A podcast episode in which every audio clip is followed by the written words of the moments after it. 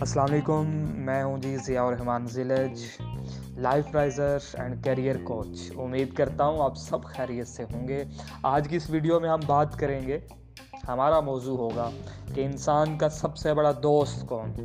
انسان کا سب سے بڑا دشمن کون؟ ہے واقعہ کچھ یوں ہے، ہمارے ایک بڑے سینئر دوست، جن کے پاس ہم اکثر بیٹھتے ہیں، کچھ نہ کچھ سیکھتے ہیں۔ ایک دن انہوں نے ہمارے ساتھ ایک بڑی عجیب بات شیئر کی۔ بات کچھ یوں تھی، کہنے لگے، انسان کا سب سے بڑا دوست انسان خود ہے اور انسان کا سب سے بڑا دشمن بھی انسان خود ہے۔ بات انہوں نے کچھ یوں کی کہ اگر اپنے دشمن کو دیکھنا ہو تو میرر کے سامنے کھڑے ہو جائیں اور اگر اپنے دوست کی پہچان بھی کرنی ہو تو میرر کے سامنے کھڑے ہو جائیں یہ بات بظاہر سمجھ نہ آنے والی تھی۔ ہم نے پوچھا کہ یہ کیسے ممکن ہے؟ انہوں نے کہا کہ دنیا کا کوئی انسان آپ کو فائدہ نہیں پہنچا سکتا۔ جب تک آپ خود اپنی ذات کو فائدہ پہنچانے والے نہ بن جائیں۔ جب آپ خود یہ ذہن نہ بنا لیں کہ ہاں مجھے خود کو فائدہ پہنچانا ہے، تب تک کوئی انسان آپ کے لیے کچھ بھی بہتر نہیں کر سکتا۔ آپ کے لیے کچھ بھی اچھا نہیں کر سکتا۔ اور انسان کا سب سے بڑا دشمن بھی انسان خود ہے۔ وہ کہتے ہیں کہ دنیا کا کوئی انسان آپ کا کوئی نقصان نہیں کر سکتا۔ جب تک انسان خود اپنا نقصان کرنے والا نہ ہو۔ اب انسان اپنا بہترین دوست کیسے بن سکتا ہے؟ انسان خود کی دشمنی سے کیسے بچ سکتا ہے؟ اپنے آپ کو ڈسکور کرنے سے، اپنے آپ کو پہچاننے سے، اپنی شناخت حاصل کرنے سے، اپنے آپ کو سمجھنے سے کہ میں دنیا میں کس مقصد کے لیے پیدا کیا گیا ہوں۔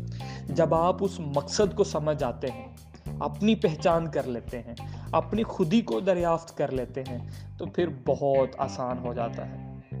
مشکات شریف کی ایک حدیث ہے، نبی اکرم صلی اللہ علیہ وسلم نے فرمایا، مفہوم کچھ یوں ہے کہ تم میں سے ہر شخص کی غیبی مدد کی جائے گی، ہر اس کام میں جس مقصد کے لیے، جس کام کے لیے تمہیں پیدا کیا گیا۔ ہے اگر انسان اس مقصد کو، اس کام کو جان جائے کہ میں کس مقصد کے لیے پیدا کیا گیا ہوں، تو یہ نبی اکرم کا فرمان ہے کہ آپ کی اس کام میں غیبی طور پر مدد کی جائے گی۔ اپنے آپ کو پہچانی کہ آپ کس مقصد کے لیے پیدا کیے گئے ہیں۔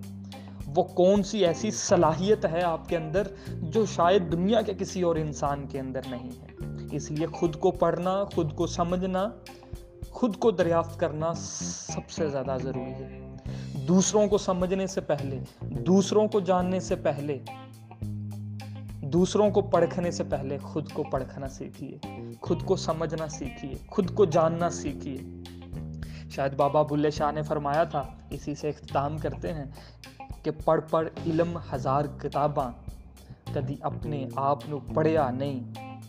جا جا وردہ، مندر، مسجد کدی من اپنے وچ وڑیا نہیں اپنے من میں وڑیے جی اپنے آپ نو پڑھیے جی اپنے آپ نو پڑھ لیا اپنے آپ اپنے من وچ وڑ گئے تو آپ ساری دنیا کو دریافت ساری دنیا کو فتح کرنے کے قابل ہو جائیں گے اپنا بہت سارا خیال رکھیے گا اللہ حافظ